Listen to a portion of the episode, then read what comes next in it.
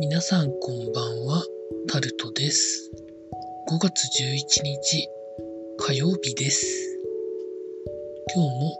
時事ネタからこれはと思うものに関して話していきます。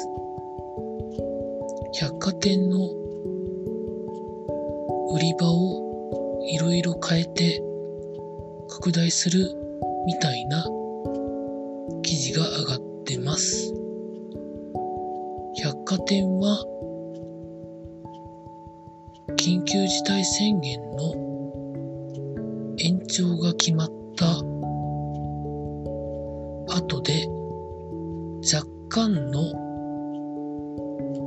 規制の緩和があるとかないとかという話もあったんですけど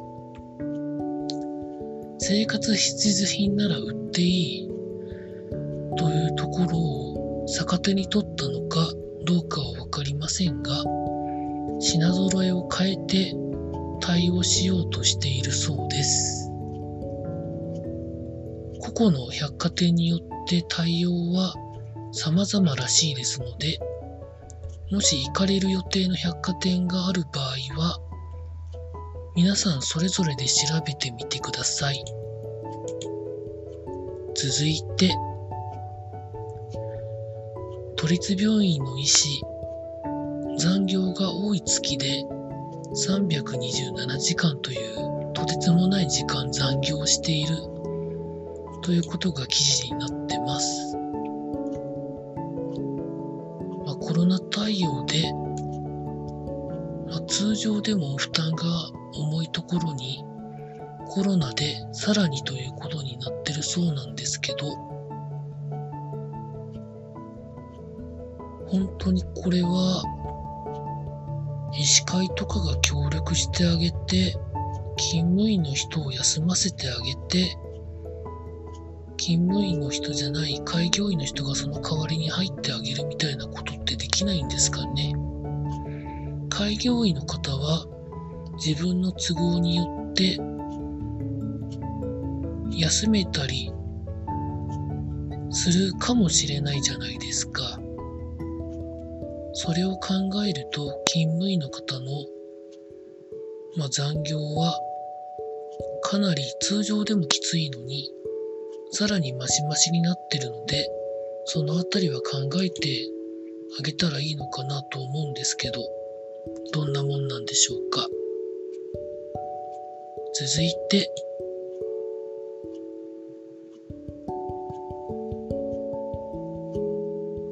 経済のところに行きますと、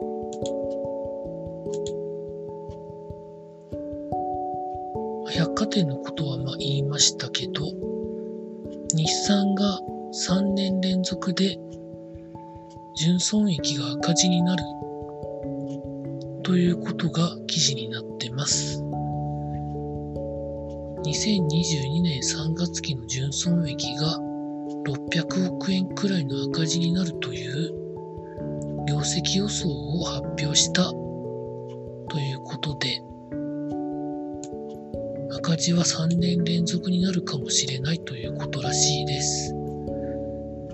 売上高は前年比15.7%増の9兆1000億円で営業利益そのものは、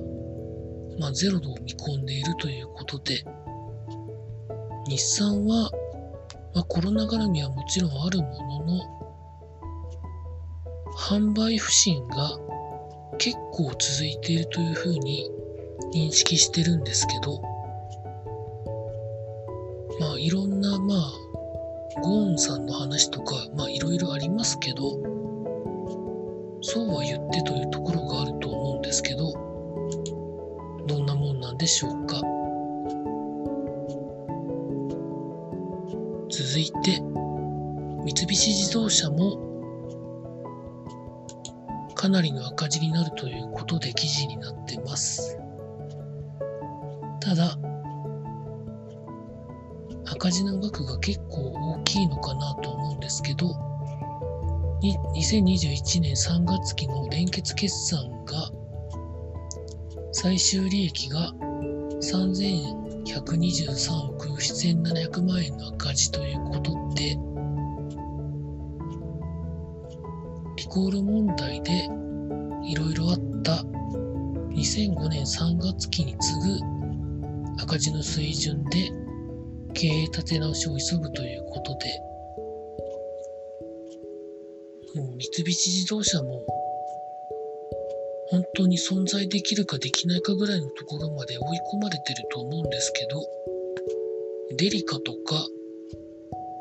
まあ、どこのメーカーよりも先に、まあ、軽自動車ですけど、電気自動車を出したり、最近で言うと、PHEV とか、アウトランダーのとか出してるところを見ると、もうちょっと頑張ってほしいなというところもあったりします。続いて、スポーツのところに行きますと、昨日、イニエスタ選手が重大な発表をするということで予想したんですけど、結果としては、神戸と契約を2年延長するということで、今日会見がありました。YouTube で先ほどちょっとだけ見ましたけど、三木谷さんが言うところによると、報酬については、かなり泣いてもらったみたいなことも言われてましたね。まあ、コロナとかいろんなところで売り上げが下がってるのでというところもあると思うんですけど、まあ、かなり泣いてもらってというところで、まあ、イニエスタ選手自身は、日本でのサッカーをやってることそのものに関しては、悪くは言ってなかったですね。いいかどうかはわかりませんけど。まあ、そんなところで今日はございました。明日も労働頑張りたいと思います。以上タルトでございました。